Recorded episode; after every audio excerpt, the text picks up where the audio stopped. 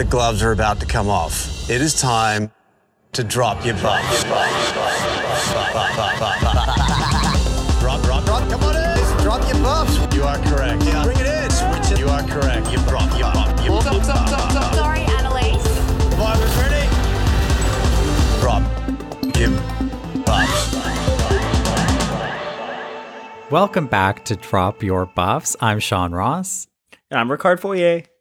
And we are talking week five of Australian Survivor. It's a big week because we are merging. Ricard, what did you think about week five and the merge? Um, I really loved the first half of the week, and I really disliked the second half of the week.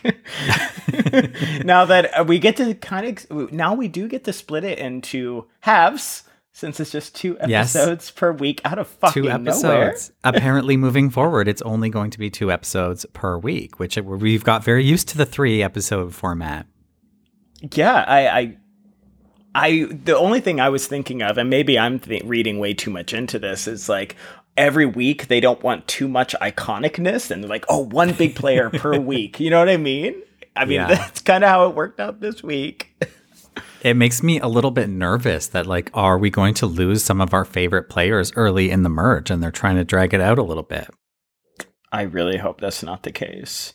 Yeah. I I was trying to sit down and just really think, who am I rooting for? Obviously, we have our faves, but Yeah. who am I rooting for, or could potentially root for? And I, I don't know. I just feel like we haven't been properly introduced to so many players. I'm only rooting for a few. yeah. Yeah. Well, it's been a bit tricky. And we've talked about this in the past weeks that on that new red tribe in the pre merge, that new red tribe is made up of a huge majority alliance of boys. And it's been kind of tricky for me to get behind that because, like, usually I'm rooting for the strong women of Survivor and not so much, you know, the straight guys.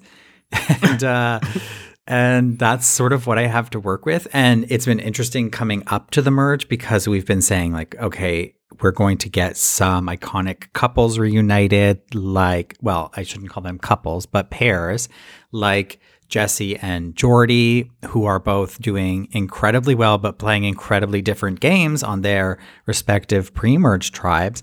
Uh, we're going to have Sam and Mark, who are both playing incredible games, coming together and both and each of these pairs are really in a great position but how is that going to work i think i said last week are we just going to have this huge majority alliance and then who's going to be the first to take a shot at it and try to topple it And I've been so frustrated because it feels like Sam and Chrissy are really great players. And it feels like with this particular vote, how it goes down in the second episode of this week, it was being made very apparent how obvious it is we need to break up this alliance, how obvious it is we need to break up this all boys crew. And yet, they're choosing to ignore this. They're choosing to be to actually say, "Oh, we see it. No, we see it." but now's not the time. And it's really baffling me and really frustrating. But there must be something that we don't see in the edit. There must be more to it because Sam is way too savvy with the game of Survivor, and Chrissy may not have the history of understanding Survivor like past seasons, but she's shown herself to be a very dominant and aware player for the most Yeah. part, except when she has a split vote on her hands. and you know, I, I there just must be something left out of the edit because it's so frustrating to see these two let this continue. And however, speaking of Chrissy, we do mm-hmm. have a voice memo from Miss Chrissy. yeah i can't believe it First of all, I'm so grateful that you are listening. Thank you so much for sending in a voice memo. Usually, Sean is the one who hides voice memos from me and wants a live reaction on the podcast. Now he gets to have his first live reaction, and I'm so excited. Now i'm not hiding them ricard You're hiding them. i'm just producing a good podcast uh. okay let's listen to the chrissy voice memo Hi, guys. So many people, including Sammy, have been banging on about how good your podcast is. So today I jumped on the treadmill at the gym and had a listen. Yay! You're the best. I love it. Sammy was right again. Yes, thank you very much for recognizing that I need explicit instructions. You guys picked it up after a few episodes. I was with Jesse 24 7. He should have been way more specific with me. I definitely am going to blame him for me nearly blowing the blind side. Classic. Uh, speaking of blind sides, yes, the croc one, how horrific. I don't think I ever would have written his name down ever. But when I realised that we had different ideas on our alliances moving towards merge, I knew I just had to back myself and my feels. Um, he gave me the best pep talk before he left that night, and it definitely ignited a flame in my belly. Um, let's just hope that flame doesn't go out too soon, hey? Anyway, love you guys. How cool. I'll be listening next week. Chrissy. She's got a flame in her belly. that was so iconic. I shit. They say she says so many phrases that are just not a thing in the United States. Like classic, flame in my belly, back myself in my feels. Like I don't honestly, I didn't understand half of what she was saying, and I had to re-listen to it. so many people have been banging on about our podcast, including Sammy, who's right again. Uh, Sammy's Sammy always is right. always right. Uh, She's always right. I love it. Thank you so much. You know, um, we were I was having a moment where we were talking about con like two weeks ago, and I think actually I think I was talking about Amy, and I had a moment of feeling really uncomfortable, and I have to tell myself before we record, this is the podcast. We need to talk about the content from the episodes and not be biased. And it's really hard because I know Sam listens, I know Mark listens, I know Khanh listens. Like I know who is listening to what we're saying. And I, I never wanted to come across as us ever bashing any players on a personal level. And it's just, it's really tough. And now KJ just started following me on Instagram, and I was in a panic because we have been the president and vice president of the I am not a big fan in any capacity of Sophie Club. and, and but I really want her to know if she's listening that we are the chairperson and co-chair of the We Love KJ Club. So yeah, I think KJ's been doing KJ's been doing very well actually. And I've always felt a little bit bad for KJ that she's gotten put in this position because she's very clearly a big fan of Survivor. She goes on the show with her sister who probably tends to get the spotlight more than KJ very often and very quickly overshadowed KJ for all the wrong reasons. And then they got put in this situation where they were the first pairs to be reunited, which kind of put KJ's game in jeopardy. But KJ got through that. She got to the merge. She's in a like pretty decent position. And I'm really excited to watch her play because she's not in this huge all boys alliance. And so it's like the people I'm most interested in seeing how they navigate this are the people like Chrissy and KJ and Shay who might feel in some way that they are in on that alliance, but very clearly to us aren't necessarily in that alliance. So I think they are the people that who was it Josh called the floaters yeah. who they need to take out. And so I'm really hopeful. You know, everything goes back to this this Sandra quote where she told them in her final mm. tribal that when it comes to the merge, the weak will outnumber the strong and the weak will pick the strong off one by one. Now, what we're seeing is them actually reference that now post merge and use it as justification for picking off the weak. So it's kind of like being turned around uh-huh. on what the original advice was about. And we said actually in that recap, we said she's preaching to the wrong choir. She's preaching to the strong. Mm-hmm. She's almost talking herself out of the game. And it's very interesting to see how that advice has been interpreted and implemented post merge. I'm hoping that Sandra's prophecy can come true and that somebody can start to topple that boys' alliance, but we will see. It ain't gonna be this week.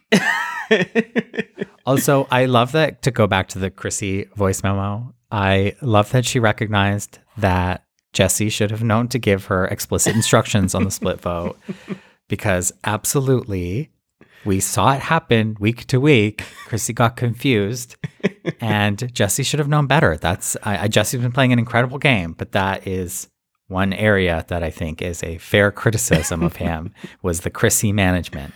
Sorry. a new element of Survivor, Chrissy management. Because at this point, I want Chrissy to be on every season of Survivor moving forward, both Australian and US.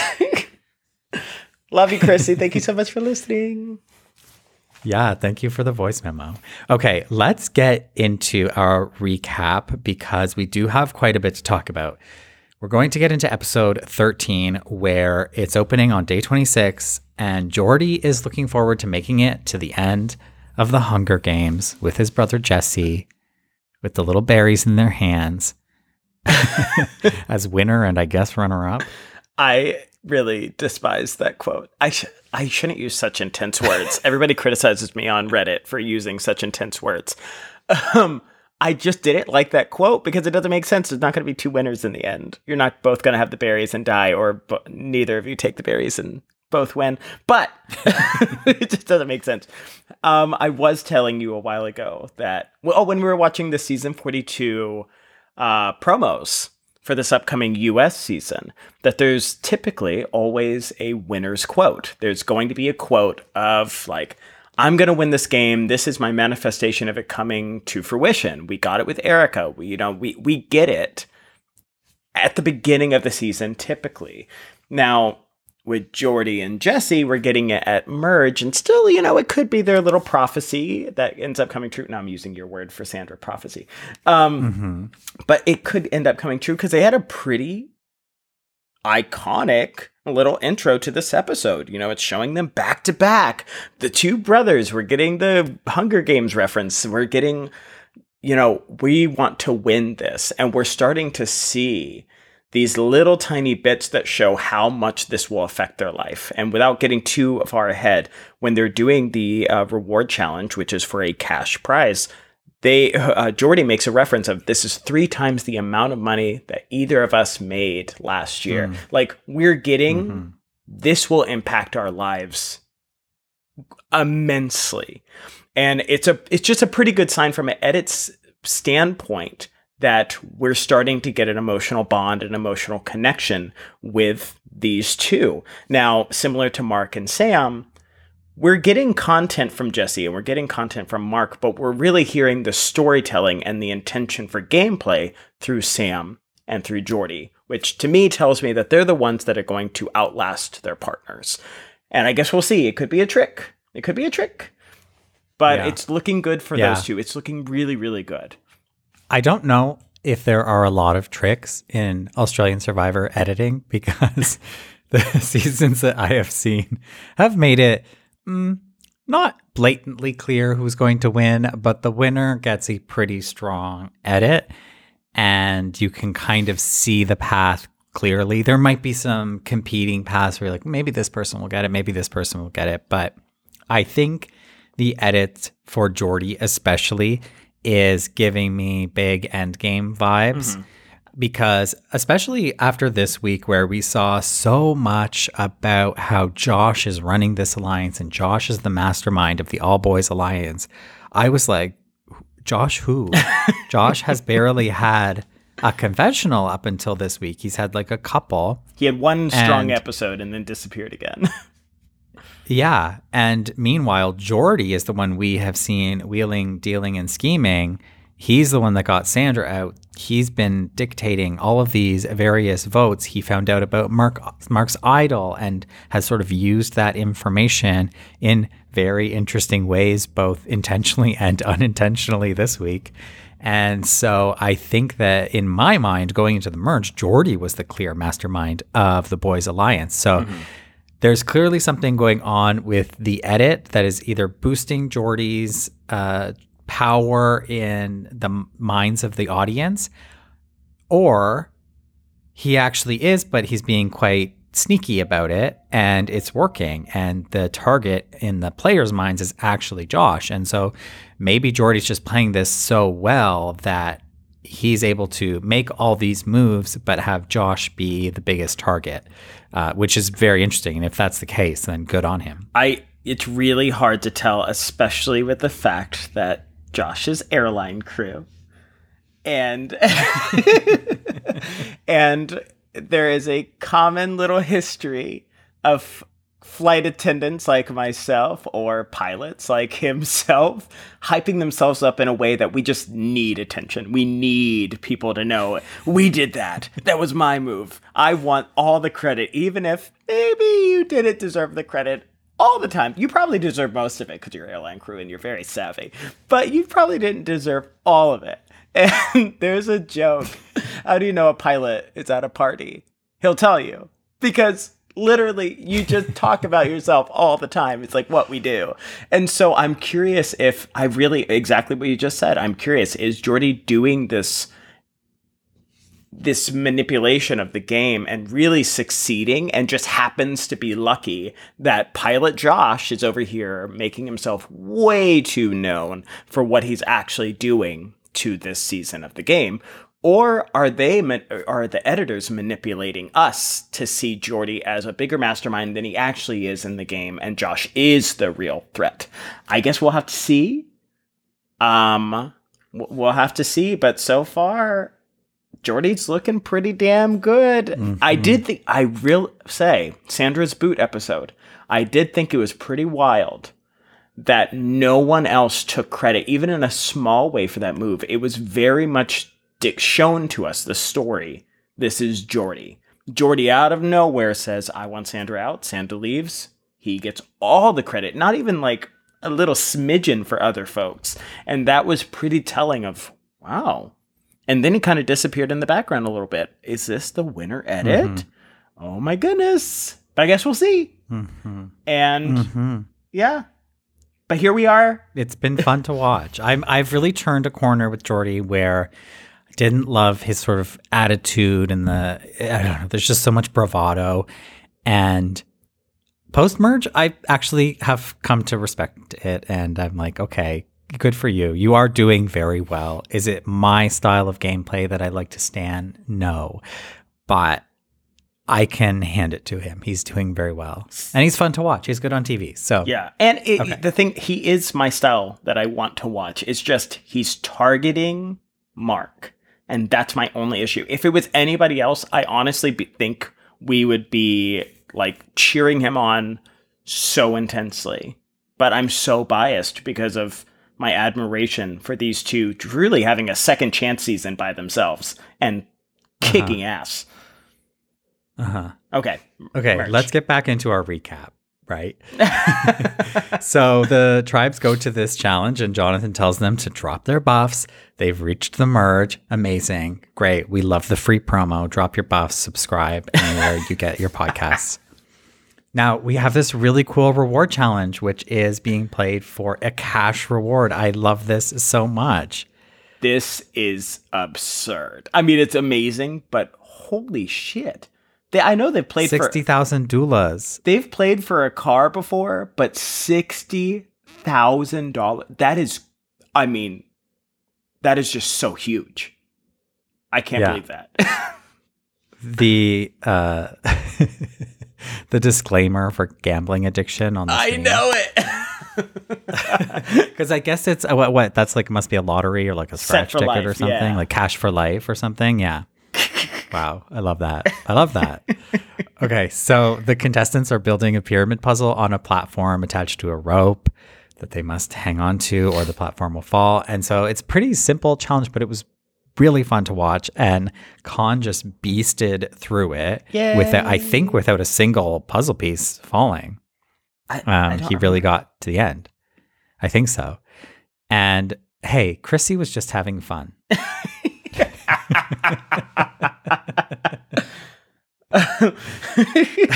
she is like the sweetest. and I don't mean that in like a teasing you way. Like she's just so fun to watch on screen. Her infectious yeah. smile, like, and just laughing when she fails in any way. Yeah. Love. So Khanh is sixty thousand dollars richer, so it's what five thousand dollars a month for twelve months. Mm-hmm. Not bad if you can get it. There's a quote here, like while they're playing, of someone saying, "The fear of Khanh." Fear of Khanh. It was like this phrase that they were using of mm. look at Khanh doing well again. Oh, Khanh's mm-hmm. beating us in the game in the middle of the challenge. And I was like, oh, is Khanh going home? What what's happening here? That's the first thought I had when I heard that. Well, my very first thought was $60,000. Remember, Australian Survivor's prize money is only 500,000 Australian dollars. And so $60,000 is a lot of money Yeah. compared to that. My first thought was if I'm in this game and somebody wins $60,000 at the merge, they are not going to the end. Mm-hmm. That is enough for me to put a target on them, let alone all of the other reasons to target Khanh, his idol, you know, his position on the water tribe, he's not in this men's alliance, et cetera, et cetera. There's so many reasons to target him already. And now he has $60,000. Yeah. Yeah. Not looking good. So it's not looking good. And I don't know whether that actually played into the vote in this episode because they didn't talk about it. And they probably don't want to, you know, downplay their prize or like like act like it's a curse, but there's got to be an element Oh, yeah. to the 60,000. oh yeah. Especially because Khanh has come I mean, I don't, I don't know what Khanh's financial situation is, but he's come into this game being a known person. I think people knew him. He was on MasterChef twice. And MasterChef, I understand, is a more watched show than Survivor in Australia. So people know who he is. He's got some name recognition, and now he's just taken $60,000 from me in the game if I'm putting myself in the contestant's shoes. No, no, no, no, no. That's uh that was one of my first thoughts of like again, not assuming anything about Khanh, but I was like, "Oh, the rich person." It could that's our perception. Whether, Right. you know, whether it be true or not. I was like, I know, I know. "The rich person got the money." Great. so, yeah, that would Yeah. that would piss me off in the game if you just don't know anything about his life. Yeah. Other than the fact that he's Yeah. a celebrity. Okay, so we go to a merge feast. At least they're getting a merge feast, so there is some food involved in this whole situation. I did think when they had the reward, I was like, I bet they would rather have food, but mm-hmm. doesn't matter because they're going to a huge merge feast, and there's a little bit of attention on Khanh and his sixty thousand dollars, but it's not brought up as a negative necessarily. Yeah. he's saying that he's somewhat relieved to not have Amy coming into the merge with him because he's feeling comfortable with Sam and his relationship to Sam, and that Sam is sort of like joining Mark, and the position he's feeling uh, is pretty good for him at this point. Plus, he's got his hidden immunity idol. Yes. Now, I'm just like so bothered. So we get our first intro, or not intro, we get our first confessional by Mel this episode ever. Mm.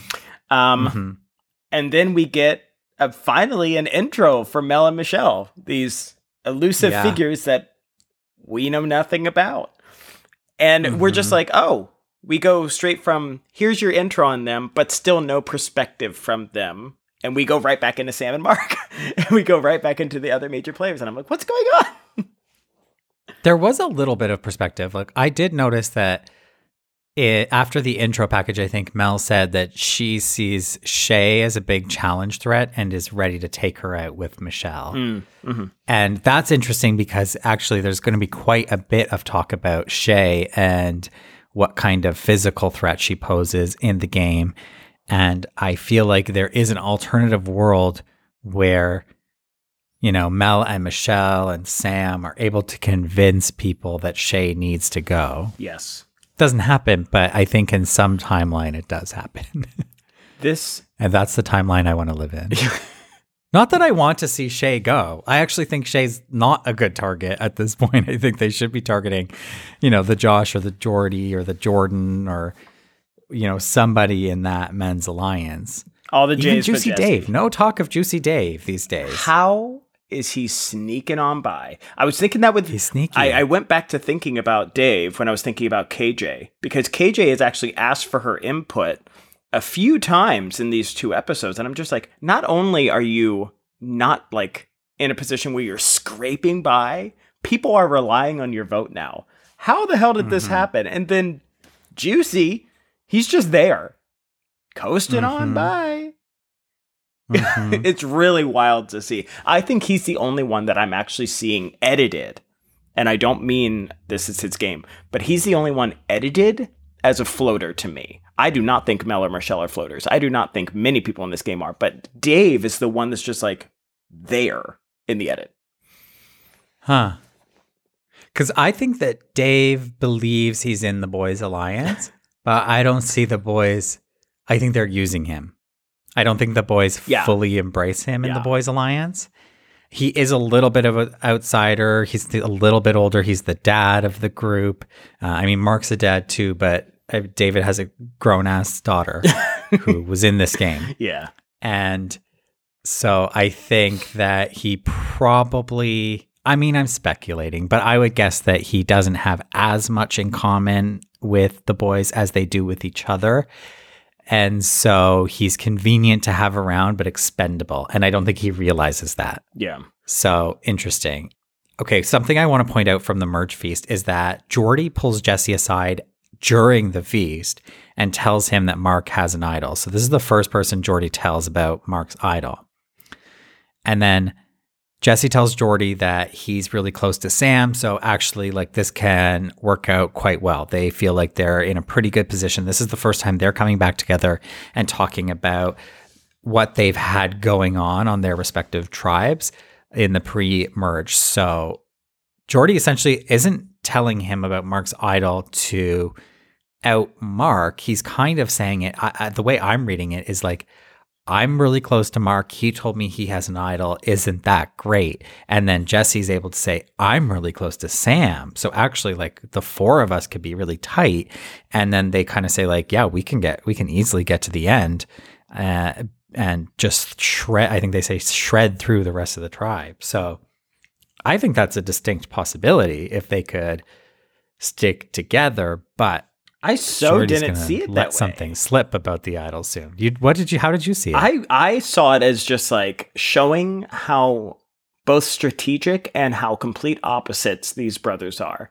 We have one who is like, I have this dirt on Mark, and we could use him and get rid of him because he's expendable. That's how I interpret Jordy's hmm. tone, but that's because he just always seems to be so manipulative and always has a different intention in the back of his mind. And then I see Jesse saying, Oh, well, this is great. And I love Sam. I see them as just being so opposite. And Jordy just not trying to ruffle Jesse's feathers. That's his little brother. Doesn't want to upset him, maybe. Wants to give him hope that the four of them can work together, but doesn't mean it. I think he's like giving a hmm. false vibe to his own brother. Not to, I think he wants to go to the end, and I don't, you know, but I got a totally different read on just Jordy has no intention of keeping Mark at all. I mean, that's how I that's how I first saw it. When he was first telling him about Mark's idol, I went, "Oh no, that this is it. They're going to take out Mark." But I feel like as the episodes have progressed from here, we have seen Jordy quite. I mean, is he going to keep Mark forever? Maybe not. Right? Maybe not to the final four. But I think he recognizes the power that Mark's idol can have for his game, for Jordy's game, and that having that idol is not necessarily the one and only thing that might make Mark a target at this very moment. You know, there might be another way to play that. Mm-hmm. And I think when Jesse comes in, and even when Jordy talks to Sam, I mean, I, the the conversations that Jordy has with Sam to me feel very genuine in a way that's like we could work together.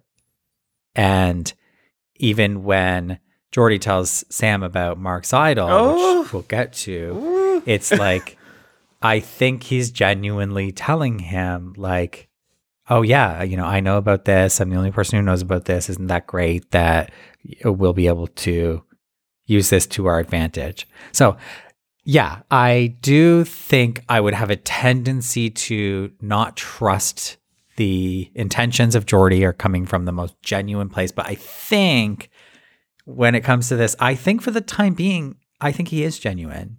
But I'm not trying to get ahead, but doesn't he like out the idol in the next episode? Yeah, too? he does. He does, he does, but I'm not sure that. Yeah, I mean, we'll see. Let's get there when we get there. okay. Okay. However, this idol, Mark's idol, is quite the topic. It- I I wrote Uh-huh. down in my notes. I was like, does he not tell? Like, I thought I missed him telling Sam about the idol, and then immediately afterwards, we see the very. I- this episode was not good for those two. I think it was good for Sam. Every episode's been good for Sam consistently. But for them as a duo, we get this sentimental, mm-hmm. amazing backstory. We see their son, you know, we see just them as a couple and their intentions in the game, mostly from Sam's perspective. And then Mark's like, LOL, what idol? And I, the editing was even trickier because he kept giving hints of like, you gotta have a clue. You gotta have a clue. If you have a clue, it's easy. And I was like, oh, is he just teasing her? That's silly. He's gonna be like, mm-hmm. why aren't you asking how I know you need a clue? And then he just doesn't fucking yeah. tell her. I was so confused. oh yeah. my god, it's so cringy when Jordy tells Sam and she's just like, it's it's just not cool her to be in that situation of looking kind of she, please never disrespect she looks a fool like she looks yeah. so not in the know and i think it's just pretty shitty maybe it's going to be good for sam in the long run that she's like able to say look i'm not even being told stuff by my husband like i'm blah blah blah but ooh i did mm-hmm. not like mm-hmm. this scene at all yeah, it's really tricky. And I saw that Sam said on Twitter, I, I hope I'm getting this right. I think I saw that Sam said on Twitter that when Jordy told her about the idol, it was 24 hours after merge. So there had been plenty mm. of time for Mark to tell her, and he didn't. And so this is like the absolute highlight of, uh, besides voting out your loved one, this is the highlight of a Blood versus Water season because it's like you have this thing that presumably we've even seen Mark in the past say this is going to be great for me and Sam mm-hmm. once it comes to merge or, you know, bring in the tank to the gunfight. And to not tell Sam, like I am absolutely gooped by that because it's just I, I can understand to some extent withholding the information and like you don't know. I mean, Sam's a big player of the game and they for all the conversations they might have had before going out there, Sam has been playing her own game for 26 days at this point, and it's been a very successful and kind of ruthless game. And he doesn't know what she's looking to put on her resume. She she could come into the merge being like, wouldn't it be great if I took Mark out for the betterment of us? Like if if it's going to get Sam to the end and win, taking Mark out might not be the worst thing. So th- this level of distrust that's going on between them is really interesting and I think very layered and it's just fascinating to watch play out because after Jordy does tell her and she confronts him, it's just this really interesting, weird dynamic that happens. And it very much feels like something that we shouldn't be watching because this is a married couple and it's so, it becomes so deeply personal. Although they're trying not to take it personally, it's really interesting to watch that struggle of the game happening, but also life happening and distrust in the game is one thing, but when it's somebody that you trust with your life outside of the game, it's just wild to watch. I will say, and I'm giving Mark some grace here because there there is a perspective that I 100% would understand, and I would hope that Sam could understand it too, if this is actually what was on its mind.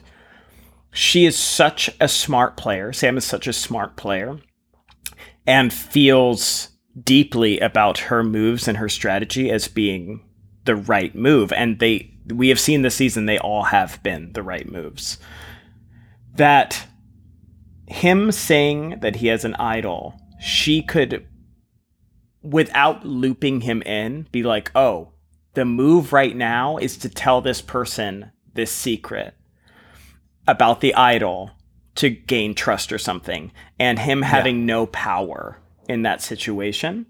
And that's the only scenario that I think is kind of forgivable in this situation of like, look, I, I, I was always going to tell you it was not a secret from you, but you could tell somebody else for the betterment of us, but I want to be a part of that decision, and this gives me the power to be a part of that decision. Like I would understand that. I really would get it from Mark's perspective. But the way that the story is being told to us is like, oh, you're just not supposed to tell anybody. I was like, she's not a eh, somebody. she's not a Yeah. she's not a random pla- ass player. So it's just it's making him look like he's being shady towards her and I don't like that. But I really could see the perspective of, oh, you don't know, you haven't been out here. She likes telling secrets a little bit when she trusts somebody, and I didn't want her to tell Jesse. I could, I really one hundred Now, percent could see that. I, I would understand. I would understand that. However, he's in the position where Jordy already knows. Not necessarily because he wanted to tell him, but because he had to tell him. Jordy already knows. Unbeknownst to him, Jordy has already told Jesse. So that's not so much of an issue that Sam's going to tell Jesse. But the fact Mm. that Jordy knows who he doesn't trust as much as Sam in game or in life is the problem. I see. Yeah, yeah, because- yeah. yeah, because Jordy already knows if I feel like you have to tell Sam so that Sam can get ahead of whoever Jordy's telling. Yes, you're right. I ha- I really had not thought of that. That makes so much sense. Yeah. So very messy, very interesting. oh, very cringy. I don't know, Mark. I don't know about this one. Okay. a couple stray observations before we get into the immunity challenge. There are a couple things I want to say. Uh, well, number one, we have a name, the Lava Tribe. Mm-hmm. Love Lava. it. What did they say? Looks like blood, runs like water, but also runs like blood. yeah, Jay said that. yes. Uh, okay, like the lava tribe. Interesting that see we had this conversation. Evan Ross Katz and I had this conversation in our tree mailbag episode about tribe names and like cultural appropriation on Survivor and things like that. And I pointed out that in the Brains versus Brawn season of Australian Survivor, I noticed they had the Brains tribe, the Brawn tribe, and then when they merged, they were called the Fire tribe. Mm-hmm. Here we have the blood tribe, the water tribe, and when they merge, they're called the lava tribe. And the context in which we were talking about this was that, you know, uh, uh, Survivor itself is based on this idea of cultural appropriation, and that like a whole bunch of, at least in the beginning, mostly white people went and like played indigenous in a way. They put they got, got themselves put on tribes. They sacrificially uh, uh, slaughtered each other, things like that. The whole tribal council thing. All of the language is being uh, adopted from the local indigenous cultures uh, for sort of like Western entertainment value without necessarily respect being paid to those cultures. And my point was that, you know, there are baby steps that they can make. Of course, like it's built into the DNA of the show, but there are baby steps they could make, like, for example, on tribe names or something like that. And I was pointing to Brains versus Brawn to say, oh, look, the, the merge tribe was called fire and i think i mean i don't know all of the details of sort of indigenous or aboriginal relations in australia but i do know that it's much like in canada where it's very front of mind especially now and we had that land acknowledgement at the beginning of the season and i thought you know they're they're in my mind, I thought maybe they are consciously making a decision to not use indigenous names mm-hmm. to name the tribe. And that was that suspicion was based on the name Fire Tribe in the last season. And so I was very curious to see what was going to happen at Merge and to call it Lava Tribe. I think like maybe they are decidingly moving away from that, uh, especially given the context of that they're playing in Australia and, you know, they're probably, I would assume, in some way working with the local, local Aboriginal population uh, or somehow involving uh, the, the community. So, anyways, just an interesting observation because we had talked about that in a previous podcast. Yeah. So totally different topic, but just like random statements made at this camp session, this camp time. Yeah. Um, Mark, not in front of people, but in a confessional, referring to himself as a type five with the boys and not including Sam in his own confessional of who he's in the tightest alliance with. All I put was WTF. What's happening here in my notes?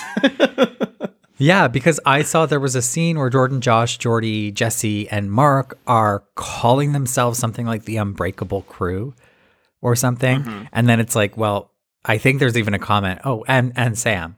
Plus Sam. Sam is the plus one to the Boys Alliance, and I think she knows that. I think she can sense that, and it's not a comfortable place to be. I don't like that. Yeah.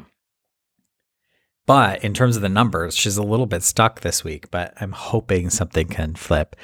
One other stray observation is that we get a fun Chrissy confessional here, where she's sort of just uh, reflecting on merging. And she says that she's kind of, you know, she's ready to win the game because if she's going to sit out here with hairy legs and a bloody mustache, it's going to be worth it. Doesn't she say she knows enough? so there, there's your winner cro- quote. Rickard. There it there's is. your winner quote. Doesn't she also say she knows enough about the game to know merge is a big deal? Something like that. Something cute like that of like, I think this is good.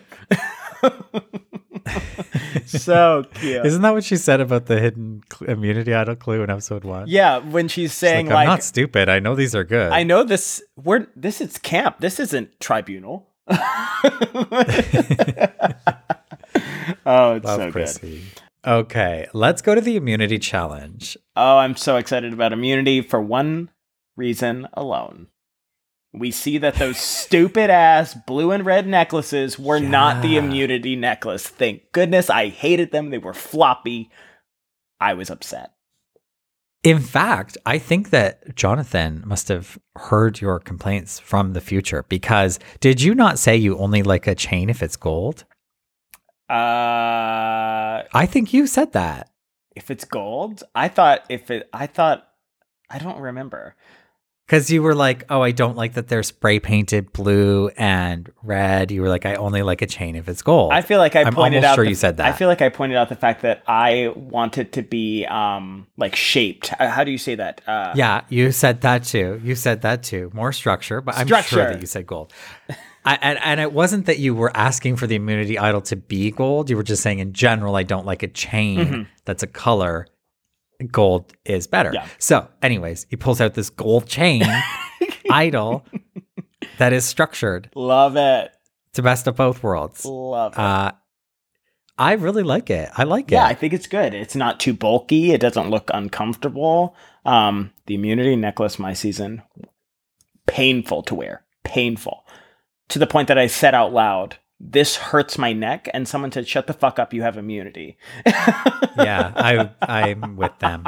I know. I like, and I totally see it in retrospect, but painful nonetheless. And Shay specifically was wearing like nothing when she puts it on. It just looks painful. Okay. So they're playing a twist on one of my favorite endurance challenges, which is I mean the the challenge that I associate it with is the holding the hand above the head tied to a bucket, mm-hmm. but this is a little bit different because you are holding a bar. It's not above your head, but you have a limited space to move it because it's attached to a counterweight which is attached to the bucket. And so if you move it too high or too low, the bucket will drop the water on your head and you're out of the challenge. So it was fun to watch this. It uh, even, you know, they've been doing some twists on classic challenges and I think that they really work, especially the one in the next episode, uh, which also which also incorporates a bucket and water. But yeah, what's to say about this challenge? I will say Mark's biceps looked incredible. um, uh, Mark and Jordy both drop, and they have one of these interesting little strategy chats mm-hmm. while everyone else is still competing, which we had seen a few episodes ago as well. And Mark and Jordy talk about splitting the vote between Shay and Khanh. Mark really has his eyes set back on taking out King Khanh, mm-hmm. slaying the king, which of course was his MO very early on. And he's back on board with that. And it seems like Jordy is also on board with a split between Shay and Khanh. Ultimately, the challenge comes down to Jesse and KJ. I think something that nobody saw coming. Love. This is where I really am like Team KJ. I am all in with her. Well, I'm partially the way Yeah. in because I have my others. But yes, love. Well, KJ's doing it for her little kids, and Jesse's doing it for his little biceps. and Jesse ends up winning the first individual immunity. And it's kind of cool to see him have a moment in the spotlight here especially because he's sort of been, at least in the edit, sort of in the shadow of Sam and now in the shadow of his brother Jordy. And so it's nice to see the kid get some respect. But it was also a great moment for KJ, I thought. I mean, it was like emotional for her, and she, I think, really outlasted a lot of people I would have expected to outlast her. Shay the weapon. Shay got a nickname in this. Mm. Shay the weapon, and she outlasted her. Um, the way yeah. Shay got out though, looking over at KJ, I was like, oh no. yeah, that's gotta hurt. Yeah. Okay, let's go back to camp where the boys want to target Khanh with the majority and split against Mel. So, like, I'm confused because the last we heard about the vote, Mark and Jordy were on board to split between Khanh and Shay. Mm-hmm. And so all of a sudden, we're bringing Mel back up. Mel is like public enemy number one for I don't know what reason because they don't show her, but they have been after Mel for a very long time. It really and just must be the quiet aspect. Like being quiet and just watching maybe. is very, very bothersome out there. And not like, mm. oh, you're annoying, but it is very like what is this person thinking? Why will this person not talk? Why won't they talk strategy? Even though we're seeing little blippets of her clearly being okay with talking strategy but maybe she's just not comfortable or maybe the boys are not approachable. That seems very much that. They're just always yeah. in their little group together with their speedos in the watering hole. I, yeah. I don't know. But also i guess if i'm thinking about this from the boys perspective Michelle and Mel are the only pair that are not in the majority alliance, correct? Who do we have? The cousins, the brothers, Mark and Sam. Yeah, I guess so. Yeah. So that I guess that inherently makes them a little bit of a target. They are sort of an unbreakable pair even though they don't always vote the same way. Mm-hmm. Um, but I know. um, but so yeah, maybe breaking them up so that the options open up a little bit more in the future when they're thinking about who the quote unquote floaters are. Maybe that's a reason to target one of them. Yeah, but this goes back to what I just said last week. Like this goes back to your the excuse you're using to take somebody out because you don't have a valid one is saying, oh, we got to break the sisters up. We got to break up that pair. You are part of a pair. Jordy, you are part mm-hmm. of a mm-hmm. pair. Mark, mm-hmm. you're like, all of you are saying something that is true to yourself as well. And it's just so freaking annoying that people follow when you don't have anything else to be like, oh, you know, did you see this thing that Mel did or this thing that Michelle did? You're just randomly saying they're a pair and using it as your ammunition and I hope it comes back to bite you because it's an annoying yeah. thing. So the real juicy stuff here is that we kind of have two plans going on. One is to target Khanh with the majority of votes and split against Mel in case he plays his idol.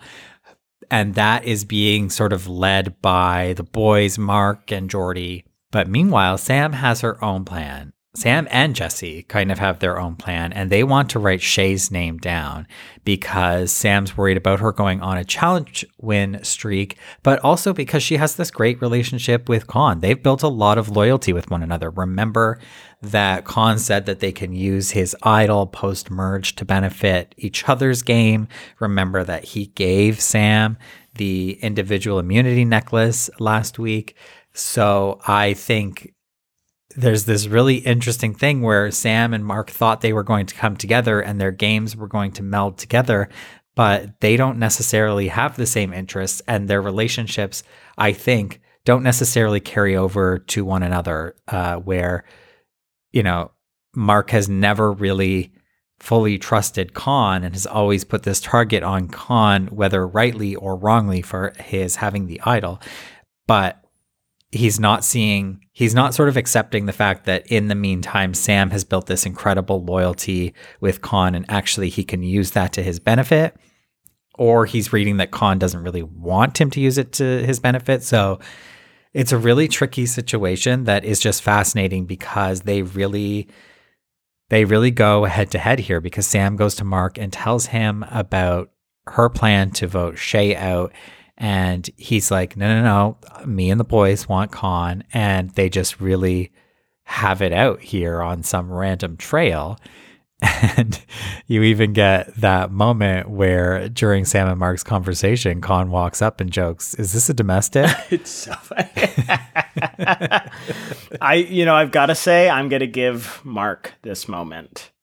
Mark is right in this situation to me. 100%. I think Khanh is the one that's supposed to go. And I'm actually pretty bummed that Sam didn't see this sooner. Like I actually I don't even know if she fully accepts how smart this is for uh, for Khanh to go over Shay. Now, it would be different if let's say the person in Shay's shoes that um, Sam wants to go is somebody that's in the Boys Alliance or very closely affiliated with the Boys Alliance, but Shay is not.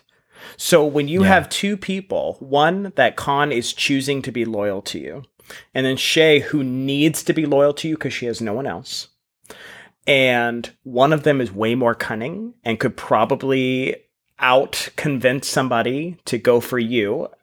Like Khanh. I I feel like if Khanh flipped on Sam, he could make a pretty valid argument pretty quick to get her out. Shay could not because Shay's just trying to keep herself in the damn game. And so Sam is way, or Shay is much more valuable to Sam than Khanh could ever be, and is still such an obvious um, powerhouse in the challenges that she's still a really good shield, but just isn't as cunning. And I think this was the right move for Sam, 100%. And I think Mark was able to see it without having the emotional tie to Khanh that Sam has. See, I don't know about this. I don't know if I agree with that because I think that from Sam's perspective, I think the loyalty that Khanh has shown doesn't make me think that he would turn on Sam so easily. And I think that for Sam to have such a close ally in Khanh and such a close ally in Jesse, who there may be a question mark now on Jesse that he's back together with Jordy, Khanh maybe may become Sam's number one outside of Mark or her number two. Uh, if we consider Mark her number one, then Khanh would be the close ally that she would need with the advantage in the game of a hidden immunity idol that could be used f- to help Sam target that majority alliance and topple somebody like a Jordan or a Josh or a Jordy. So, like, I could see uh, an argument for Sam keeping Khanh in the game, whereas Shay, uh, whether Sam knows this or not, is so bizarrely loyal to those boys that I mean, we saw her go and like tattle on some plan to Jordan a few weeks ago, yeah. and uh, I don't, I just don't know that Shay sees herself in the position she's actually in. I think Shay believes that she is very tight with the boys. And whether Sam's reading that or not, I think that I think that Khanh would be a better. I'm not saying keep Khanh to the end, but I think Khanh would open up more moves for Sam than Shay would. I don't know. I just don't agree. I don't see it. I I think I I see what you're saying with Shay, but that's when Shay thought she was a part of the boys, and then she's had time since then to realize that she is disposable to them. And that's like a fire in you that you can't really shake very easily. I would assume you couldn't shake that very easily. And even if Khanh was Sam's number one, and you can have them turn on you very, very quickly. And Khanh is just so lovable. So lovable. And it's just so dangerous. And he has an idol. He's Shan so lovable, has an idol, so dangerous. Yeah. I don't buy that Shay thinks that she's maybe not so much in the alliance. Like, she's continued to vote. They haven't really voted against her strongly. You know what I mean? Like I I think that she could believe that she's pretty tight with the boys still. But she makes a quote. She says a quote in this episode of I need to win immunity from here on out to stay in the game. Like she like notices that she can't rely mm. on anyone to keep her in the game. She has to do it for herself. I think that's why I'm mm. so like stuck on this. It's like she doesn't think, oh, you know, if I lose, at least the boys might be able to back me up. She's like, I need this to stay in the game. At least, those are her words. So that that's all I'm going on. Yeah. Yeah. Look at us bickering all this episode. I don't think that Khanh or Shay are the right targets, period. Well, I don't yeah. think either of them is the right target. Obviously, we're arguing over who is the right target between the two of them. But I, I don't think either of them are the right target. I think the right target is Jordan, Josh, or Jordy. totally. Absolutely. 100%. Yeah. So, anyways, eh, eh, very fascinating. Now we're having a domestic. and so you can see how this happens. Okay, so Sam talks to Jordy and is kind of pitching to keep Khanh.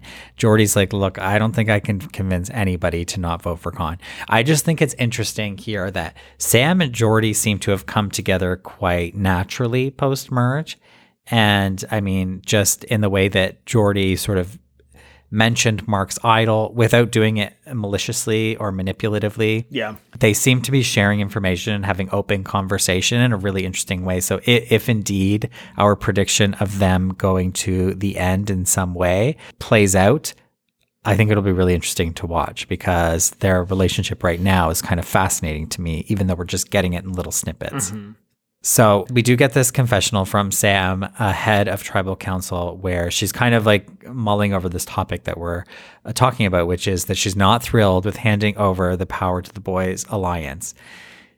It feels to me like there's this clash between power players a little bit, Sam and Jordy. And it's not that they're really feuding with each other. I feel like in a typical season, if this was the situation where you know, like Jordy and and Mark say want Khanh out really badly, and Sam really badly wants to keep Khanh in the game and take Shay out.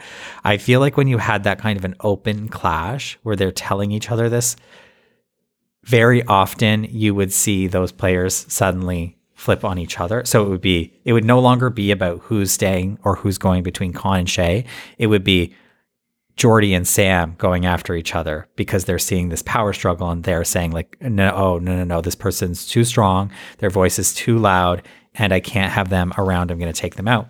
But this whole blood versus water thing where Sam is really close to Jesse and Mark is really close to Jordy it sort of complicates this whole thing where it's like well that target's not going to change at least not at this point. And we're still just going to play this out for who on the bottom of this big alliance is going to go home, or on the outside of this big alliance is going to go home. Yeah. Shall we go to tribal? Yes. I don't have a whole lot to say about the conversation at tribal. Uh, do you? No, tr- I literally said Khanh didn't play idol. Poor Mel. Khanh voted out. Like I had no notes Yeah. other than the fact that like Khanh was a very gracious loser. I I love that Yeah. he was excited by the blind side. Um Mel once again getting votes. Like how many times is she going to catch votes? and Yeah. uh, oh, I guess we'll know exactly how many times she's going to get votes. And I feel like the it might just be the editing. Jonathan waited about four beats longer than usual when he asks if anybody wanted to play an idol. And he kind of giggles to himself when he sees that Khanh doesn't play the idol. There's this little like, huh. Really, no one's gonna play the idol, huh? it's pretty funny. What do you think he's like? Khanh, remember what we talked about before we walked into tribal? it's it's Uh, fun. I, am sur- I'm surprised. I feel like there is a little bit of an interesting play here from Sam because Sam could have told Khanh to use his idol and still maybe not have gotten her way in terms of Shay going home, but Mel would have went home and like, okay, expendable maybe to Sam's game. Uh, so I think that's an interesting quiet play from Sam here. She had all the information. She could have shared it with Khanh and he could have stayed in the game. But then if he plays the idol, then she doesn't really have that tool that would benefit her to topple the boys alliance. So maybe it's not really worth it to ruffle the feathers this early. Yeah, and now he's still in the game. And Yeah. and he wouldn't be valuable to her anymore because they would be close, but he wouldn't trust Mark anymore. And so that would be another rift there. yeah. So Yeah, I think this was the right move. And I mean, we've seen Sam throughout the whole season. Even if she loves Khanh, even if she could use the idol, she's been on the fence of is the idol really worth the unknown element of it this whole season? So in the end, it just Yeah. easier. But poor Khanh, we love, love you, Khanh. And yeah, was he was fun to watch, and I'm thrilled that we're going to be able to watch him on the jury because he's already serving in episode 14. Oh, I know it. So, yeah. Yeah. And hey, look, as much as we love Khanh, we also love to see somebody go home with an idol in their pocket. Oh, yes. so- and this is the second he gave us time. oh, before we move on, first instance post merge that we see Mel and Michelle not vote together. Oh, so my Michelle God. voted for Shay, and Mel voted for Khanh. I. And now it may be all part of the broader split, but it seems a little weird to me Yes. considering like yes. I guess there was no real move here for them, but I just wonder how how much they discussed this in advance. Did they know they were voting for different people? Because I would want to say yes and that it was part of a split plan, but when it comes to episode 14 and one of them's on the block and they vote for separate people, Oh it just God. is confusing. but we we will get there. We will get there. Just wanted to highlight that before we get into that. Mm-hmm. So episode 14, we get this really interesting scene right after tribal council. They've just returned to the camp and Sam and Mark have a conversation about the vote. And Sam basically tells Mark, it look, it's not good for my game to be lumped into this huge boys alliance and not have any agency in the game. She's basically like, I don't like that I was just told what to do and not really listened to in a meaningful way. And that is not happening moving forward. I loved this scene Yes. so much. Yes. And Mark feels so confident. He's just like, Yeah. look at me go. Yeah. So the next morning, Mark is talking about how he's feeling good in his alliance of the boys plus Sam plus Jesse. And Jordy and Mark are talking about how the strong six are going to ride the alliance all the way to the end. But Sam don't know about that.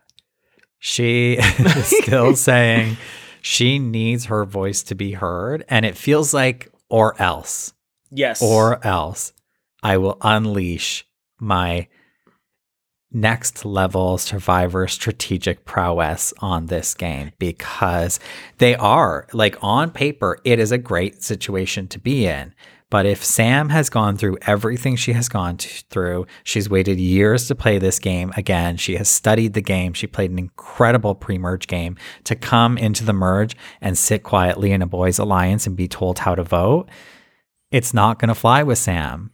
Like you can feel it. You can feel that she had her pedal to the metal pre merge, and suddenly, like, someone has stepped in front of the car and it's like, no, no, no, no, no, slow down. And that is not Sam's style. So I, I'm dying to see her retaliate. And eh, I think what's really important to note is this isn't just Sam being frustrated, like, oh, look at Mark and his strong alliance, and I'm just on the side, blah, blah, blah. She's saying he is blinded by the bromance, I think was the quote. Like, this isn't even a good situation for Mark to be in, and he's oblivious to it in Sam's eyes and Sam's perspective. And so she's not only frustrated being on the bottom of this weird six person alliance, but she's also like, and Mark thinks he has an end game, and he doesn't. They, and then we immediately see, you know, that they're turning on Mark in some small way. They're, people are talking Yeah. about his idol. Like, she is so on point with her observations, and it must be so Yeah. frustrating to not have power and to have your closest companion you could possibly have, other than a blood relative, like their chosen family, telling you that this is what's best, and you're just like, he doesn't see it. Yeah.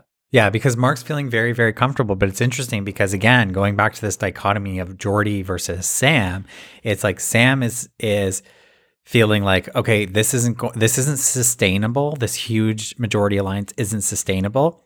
And then we see Jordy also say some people in the alliance are feeling a little too comfortable.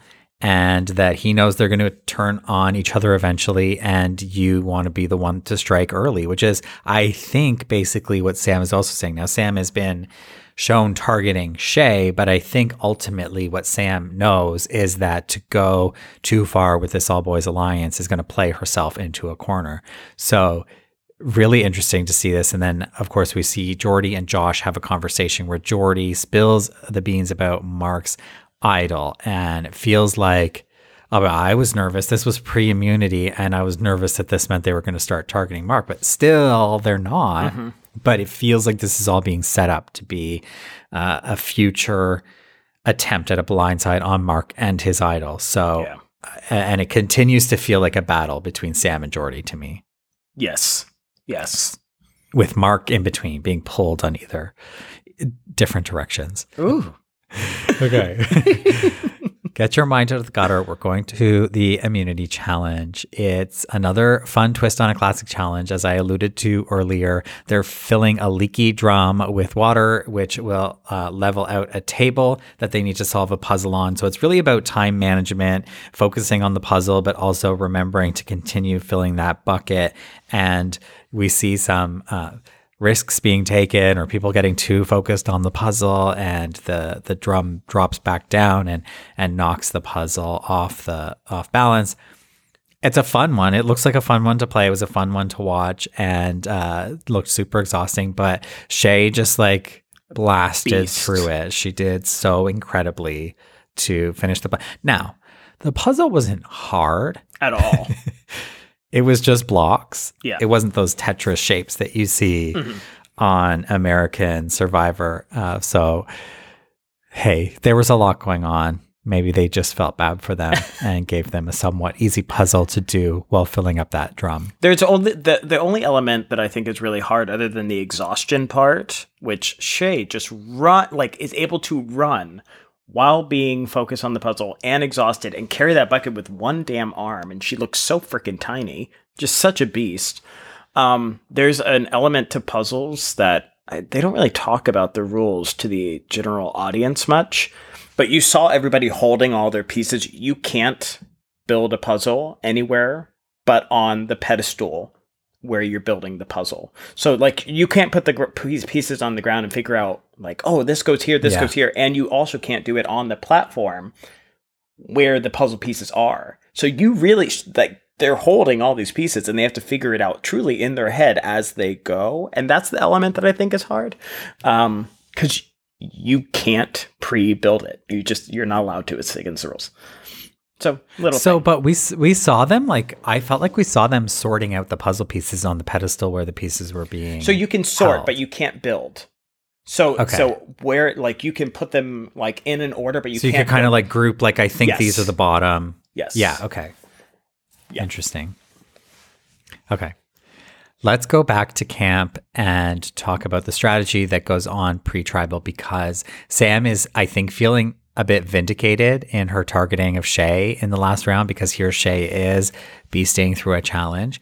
And so she wants to figure out with Mark where they sit in the pecking order of the huge alliance. And she tells Mark that she sees Jordan and Josh as the decision makers. This is kind of like the first instance we get where we suddenly hear that Josh is the mastermind of this alliance, which I was like, what? Mm-hmm. So uh, that's clearly the perspective that's going on at the beach. I think if, if I trust anybody's observation at Sam, because she has been so good at reading this game so far. So they're targeting Josh, but Mark says, no, no, no, I'm not ready to target Josh right now. Meanwhile, Josh tells Jordan that Jordy told him about Mark's idol. The J names are wild. the fact that I, I I can't say that I haven't stumbled through any of them this episode, but sometimes I go back and listen to our episodes and I'm like, wait, I just I fully said the wrong name uh, based on what I was talking about. so please give me some leeway. So uh, Josh and Jordan don't love Jordy's style of running his mouth. So we're seeing a little bit like we're seeing the girls are fighting. The girls are fighting. I got so because- excited. I was so excited. Yeah, yeah. Because I was like, Jordy does run his mouth, and for Josh and Jordan to recognize that, like, I, I'm. It's been very interesting because I sort of thought that the boys didn't have it in them to start turning on each other this early on because it, they feel so comfortable, but we're starting to see some cracks form just a little bit. I, you know, this So- this comment about uh, the vindication of Sam, I just, I feel like I'm missing something. I feel like we're all missing something because I just don't get it. Because Sam, I feel like she could use Shay as a. I mean, th- her nickname this episode, last episode was Shay the Weapon. She having this woman who has not so far been strategic from what we've seen at least not super strategic, who can beat all the boys in challenges. And the goal is to get out this boys' alliance and break them up. And to hyper focus your attention on Shay when you could be like, oh, Shay, we're secretly working together. If we made it to the end together, I would win over you. I do think Sam would win mm-hmm. over Shay. And to just just be so focused on Shay getting out when Shay could be the the real tool to ensuring that one of the boys is vulnerable to go home by winning immunities. I just I, I I just feel like something's missing here. I just don't get the like tunnel vision for Shay. I don't get it. Yeah. I'm not questioning it, but I just do don't get wonder. Yeah, I do wonder whether it's whether there's any leftover feelings from playing with Ben Mhm. And maybe what they learned about Shay from Ben or that they feel like they're because Ben and Shay do seem quite similar in a lot of ways. Not necessarily in the way that they're approaching the game. I think Ben was a lot more aggressive than Shay is, but you know, they spent a lot of time with Ben and they spent three entire cycles trying to get him out of the game in Yeah. some way or another. And I wonder whether maybe some of that resentment towards Ben or frustration towards not being able to get him out has carried over to um, a lack of trust in Shay or a lack of desire to work with her. Maybe there. There's a moment at, at merge when they drop their buffs and everybody's hugging because they're realizing they made it to the merge, and Shay goes over and gives Sam a hug, and Sam whispers to her, "You're working with us. You can work with us. You're with us." Oh, yes, yes. Like there's this moment of like if they did if they had Yeah. any kind of beef, that moment wouldn't be necessary. But they highlighted it. And why would Sam go out of go out of her way to just lie to this lady and be like, "You have a safe space to land with us"? Th- This is like I hyper focus on things and it's like I can't drop things. And that's one of the things I can't drop. I'm like, "What what changed?" And if that wasn't the truth, why say it? Why say the unnecessary lie? Um, and so that's why I really thought Shay and Sam were going to be tight. I was like, oh, this is why she's a better choice over Khanh. She's giving Shay a safe space. right. I don't know. Whatever. we'll see. I guess Yeah. we'll just see. Yeah, or or may, maybe Sam also is just like feeling vindicated in the way of like, look, if if it, if she's looking at it from the boy's perspective, she's saying she can now point to that point to Shay wearing an immunity necklace and say, "You see what I was saying last week? I was right. Now maybe you'll listen to me this week." And not necessarily in a way of like time to get Shay out, but Ah, yeah. hey, I have I have things to say too. I see You that. know? Yeah. Yeah. So maybe I, I misread that. Um, I wonder. the next thing when they're all just chatting about who's the after Josh notices that Jordy isn't trustworthy and is suspicious. and they immediately go back to talking about how the sisters they have to break them up. They're a threat. I just Yeah. you know that that uh text that way that people write words for SpongeBob memes where it's like lowercase uppercase lowercase uppercase. Yeah, yeah, It's yeah, like yeah, yeah. the sisters are a threat like that. I can't stand them calling the twins a threat. I know. it drives me nuts. It's like they go immediately, like Josh and Jordan are like, yeah, okay, Jordy, Jordy, too much. Jordy's like too much. He's running his mouth. He's got too many. He's got his fingers in all these different pies, and it's like Jordy jo- walks up to the conversation. And They're like, "Yeah, so Mel and Michelle, we got to get them out." it's like, wait a second, like, where's the through line here? and I thought, like, oh, maybe they're just, uh, th- maybe they're just humoring Jordy, and they're actually going to try to target him. But no, no, it doesn't happen. So, and and we do get a little bit of insight. Josh says he doesn't want the alliance to go after each other too early, allowing the outsiders to rise to the top. Again, like sort of hinting at what Sandra had said before she left. Mm-hmm. So there's lots of conversations going around about Mel being a threat. And Mel and Michelle are feeling under attack. It's really interesting how the entire tribe handles this because we see multiple people go up to Mel and Michelle and straight up tell them, Yeah. like, we're voting for you and Mel's on the block and we're going to split the votes between you. Like they, they're very upfront. And Michelle even says in a confessional, you shouldn't tell people that they're a target because it gives them time to come up with a plan. Of course, that's not going to pan out for Mel and Michelle here, but it's not for lack of trying. And I think that was a really interesting comment because it kind of shines a light momentarily on some of the greenness of players in the game. And I think some of the overconfidence we're seeing in the Boys Alliance from multiple people, but I think especially from Jordan and Josh. And because I, I don't think we're seeing that greenness from Jordy. I think he's a lot more savvy. Uh, I don't think he's as in your face, but I think that Jordan and Josh are Yeah. a little bit misstepping, overstepping. little unaware of the game dynamics and like the Yeah. unspoken rules and whatnot. I get confused with this clip that was left in of Michelle saying, while Mel is trying to strategize and ra- get together some votes with the women to take out one of the boys, and she's really, I mean, the argument couldn't be a better argument. It makes sense. And it's not even like an outlandish thing. Even if it wasn't her on the block, I if Mel came up to me and was in a safe position and said this, I would be like, "This is a phenomenal plan. We need to break up the boys." It all makes sense, but Michelle still makes a point of saying, "If I'm the one that's left tonight, I don't want Mel's um, strategizing to affect my future game. I don't want this to hurt me. Her mm. going against the boys."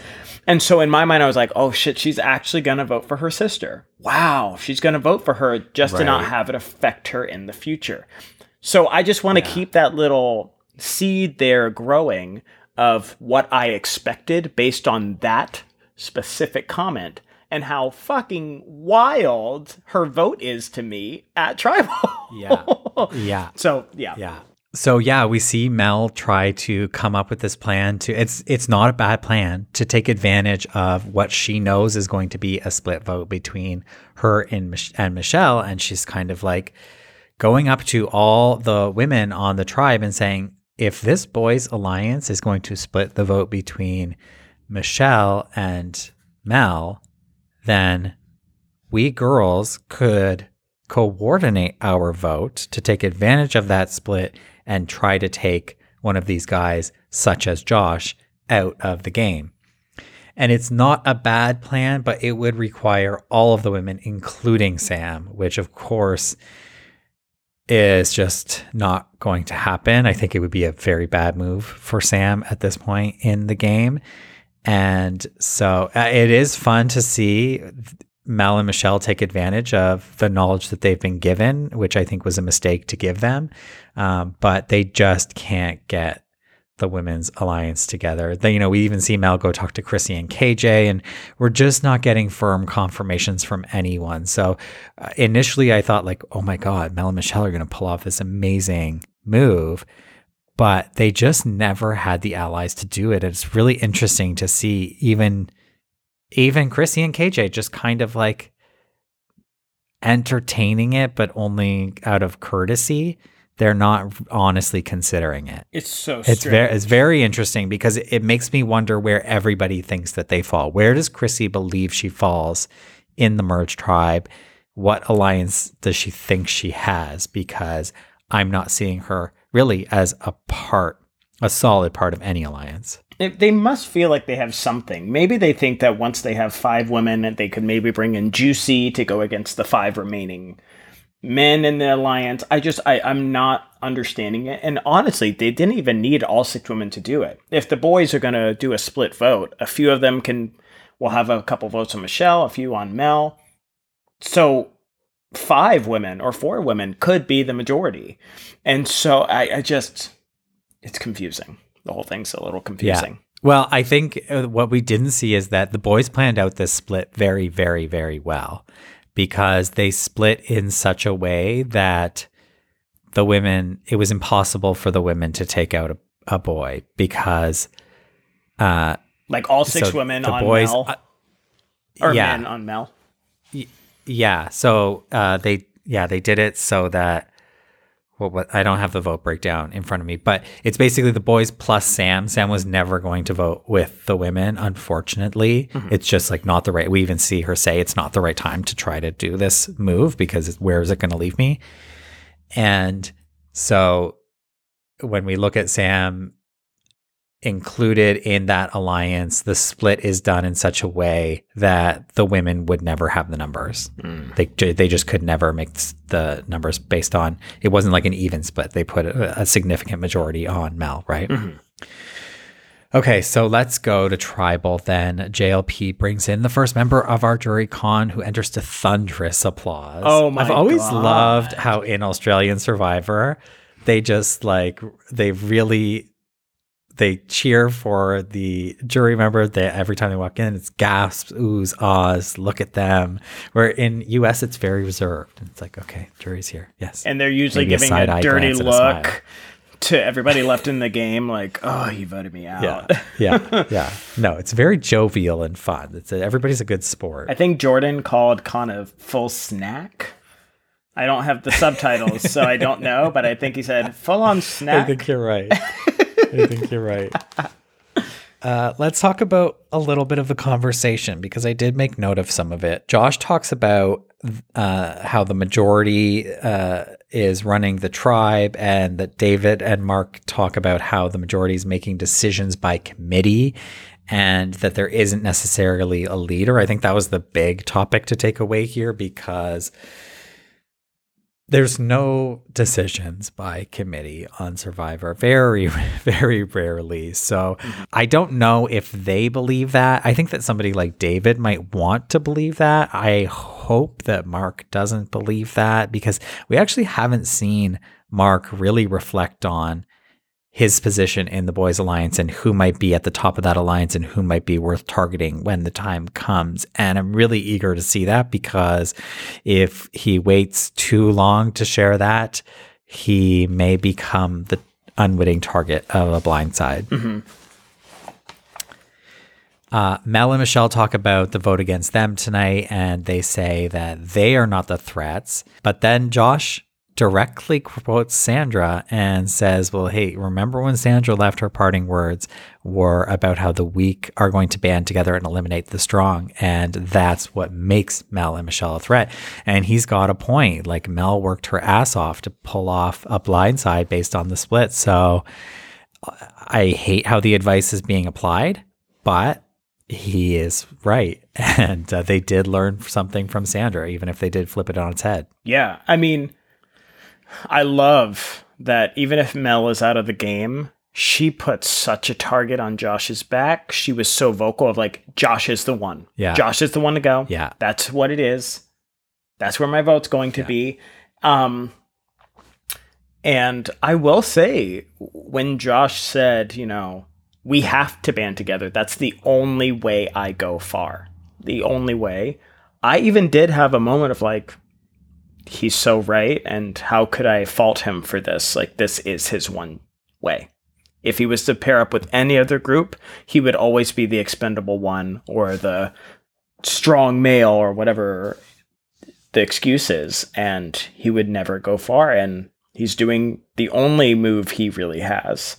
Um, I think it's it's such a weird thing to watch Mel and Michelle, where Mel is working her ass off to stay in this game, and Michelle is just trying not to say anything to hurt her chances because she knows she's the one uh-huh. staying, and it's so awkward. It's so just like you can't even and I'm not saying this in a, a bad way, but sh- M- Michelle can't have her sisters back in these talks if she wants to make it further in the game. And it's really Yeah. like cringy to see and sad for Mel. She's trying so hard. Yeah, I know. It's a sad vote out. Uh, it's it's sad for multiple reasons, including that you know Mel's just started getting her confessionals, and she, in my opinion, deserved more. I think that this could have been a very emotional vote out if they had included Mel as a character or even Michelle as a character in the show, and they have not. And I think it's just sad that uh, Mel would go out, that either of the twins would go out here and not have been featured in the show at all, essentially, especially because, as we said last week, uh, the diversity on this show is not great. This is their most diverse cast uh, to date. And to Purple, two people of color who happen to be twins to the point where it's it's we can't really distinguish between Mel and Michelle except that we know beforehand that one of them's a fan and one of them is coming in kind of blind. Yeah. Like that's that's what we know is different about them. Uh, I don't think that that's fair to them. I don't think that it's good for the show. I think it sets like a very bad precedent for uh, people of color who come into this show and aren't necessarily going to make it far. That they are just treated uh, expend uh, like totally expendable in the edit. Uh, and it's sad because what we do did get from Mel and Michelle, uh, especially during Mel's incredible fire making last week, was very endearing, very emotional. There was so much there to be mined, and they just didn't bother mining it. So I'm really sad to lose Mel here, but it is what it is. And Mel and Michelle voted differently for I don't know what reason. I can't wrap one my head voted around for it. Josh, one voted for Jordy. Like, especially, like, I just. Especially because the plea at Tribal was I'm uh, to to publicly say I'm voting for Josh. Mm-hmm. Should anybody like to join? Go for it. what if people had joined last minute and her Jordy vote cost them? On top of that, Yeah. how is voting for Jordy going to help you go further, Michelle? Like, your whole thing was going back to what I said earlier. How do I not let my sister's move hurt me in the future? So instead, you go rogue and you just say, "I didn't like Jordy." like, what was the point of this? I re- I really, I would love to actually get an answer. I don't deserve an answer, but I would, I would genuinely love to know like the intention there. There, uh, I just don't get it. Jonathan, it looked like he was kind of teary eyed. Maybe it's the lighting. He looked kind of teary eyed when he was reading that Mel was going. Oh, I didn't know this. there so there are two very like big things for me in this and I, they could totally be just misreads. But jonathan looked a little teary-eyed saying goodbye to mel when she was voted out. And josh tried to hug the wrong twin. He got No. yes 100% um, he stands up. He goes to hug uh, michelle he then realizes it's michelle backs up and then stands awkwardly waiting to hug mel 100 Oh my god. 100 I did not know. now it's one thing if he was like trying to give Michelle a hug to console her. Yeah. But that is not what it was. He stopped himself from hugging her when he realized which twin she was. Please hate that. rewatch. Hilarious moment. Okay, great. Perfect. okay, uh, we are at the end of episode 14 and the end of week five. But before we go, we have another voice memo I want to respond to from a listener, a longtime listener. Uh, and this is Keith from Nairobi, Kenya. The fact that we have a listener in Kenya blows my mind. So I do want to uh, hear what he has to say because I think he's got an interesting point about uh, the edit here. So let's listening to that now. Hi, Drop Your Buffs. This is Keith from Nairobi. Um, I'm a fan of your podcast. I'm wondering, in like in the in the history of Survivor, if there if there's ever been a strong male dominant archetype who's seemingly the leader of a power alliance who has been as under edited as Josh. I think Josh has the second least amount of confessionals has there ever been. Like, I find it like funny. Uh, also, like, I'm wondering if like maybe I'm like reading into it too much, or maybe I'm just seeing my own things. But like, Sam and Mark have both had like a lot of confessionals this past week, but like all of Mark's confessionals are about gameplay. He's not even like talking about Sam that much. It's like Sam is not a big part of his confessionals. He's only talking about his game. But like on some side, like I feel like 90 or like 80% of our confessionals, apart from the Shay ones, are all about like Mark and how it's affecting their relationship and how it's drifting them apart. But on like Mark's side is like nothing. Is that like a double standard you think from the editors or am I just speaking as nothing? But like it reached a point like in the last episode I was like "Ah, Sam is getting a confessional I bet it's about Mark and I was like right. Okay. I love how he ends it. yes. Yeah. Yeah. Okay. A couple of good points here. First of all, that Josh may be the most under edited, quote unquote, leader of a male dominated alliance. And I think that he may be. So I. I was trying to go back through my mind and look through the past seasons. I didn't have a lot of time to do this, but uh, like I did think of, for example, Wendell, certainly not under edited, but compared to Dom, like he- I think that Dom got clearly the the favorite edit. But of course, like Wendell was in the show plenty. I can't think of an example except maybe certainly not a leader of an alliance. There are people like like some of the guys in Russell's alliance in season 19, of course, barely got confessionals or points of view on the game. Um, but I can't really think of a male leader of an alliance getting virtually no screen time. Yeah, I couldn't think of anyone. I, I couldn't. Uh, well, like I can think of men, but I can't think of like the strong man who's also in charge. Yeah. not getting screen time. And if they do get screen time, or because they always do, and it's them being cocky, and that's like the Yeah. joke. That's the gag of it. Exactly. And so, exactly. so for them to not include Josh, it really does stand out. It stands out to me because, like I said, it, it's just all of a sudden we're hearing about how Josh is the leader of this alliance, but I, I just don't think it's true. Mm-hmm. And I think what the edit is doing is under editing him so that we don't believe he's the leader. We they are editing Jordy as the leader Yeah. of that alliance. Yes. Uh, and so I think that that's what's going on. It's just strange that the perception on the beach is that Josh is the leader. Correct. I see that. Yeah. Um, Either way, Josh's edit is is truly wild. Like it is a great point. Like if he was on American Survivor, he would be like the star of the show. He really these- would. Any of these men would be the star of the show. yeah. and that's what I love. Australian Survivor is so good at celebrating the women in the game. Maybe not Mel and Michelle in this case, but so many of the women get such great dynamic edits in this game. Yes. And then when he was talking about Sam and Mark and the double stay, I, you know, I actually, I, I guess we'll see how, I need to see how the whole show pans out.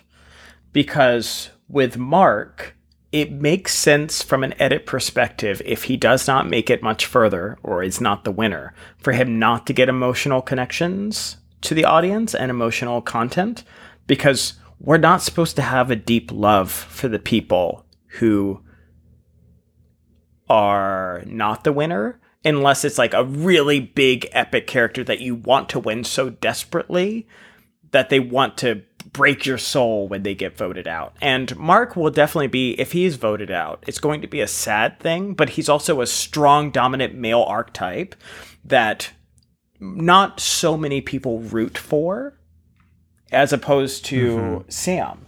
And so I, I really feel like if Sam is the winner or almost wins, it makes sense for them to talk about her emotional connection with Mark and talk about her family and talk about all of that because you want to feel for this person. They want you to be so invested that you are just praying this person wins. So I, I think their edit makes sense if she outlasts Mark. If she does not, then it is Yeah. a, dub- a double standard, and they are just not even caring about the emotional side or trying to make him look tougher than he is. Yeah. I do wish this week that we got more from Mark because, especially with hiding of the idol from Sam, it's like I want to know specifically what his motivation was with that. And I don't think he really laid it out in in a satisfying enough way for the audience. Yeah. So, very curious to see how this is going to roll over into next week and what is going to happen because I do think a big move is coming. I think it's overdue in some ways. And I'm very curious to see how Mark, Sam, and Jordy especially play this next portion of the game. And of course, I'm looking for more iconic moments from Chrissy, who I hope is listening on the treadmill right. In a very echoey room because her house is a mansion. Hey, we saw her beautiful house in the uh, first episode, I think. Oh my gosh. Okay. With that, let's wrap up this week. And it's been a fun one. We will be back next week. Wow. Next week is also the premiere of Survivor 42. we'll see if I make it. it's going to be tough.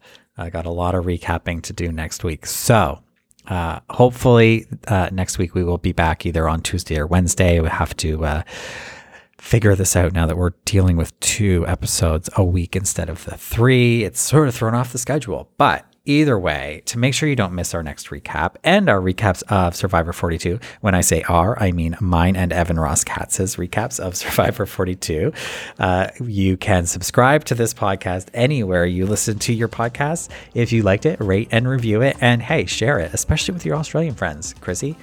So thank you so much for listening. Bye. Bye.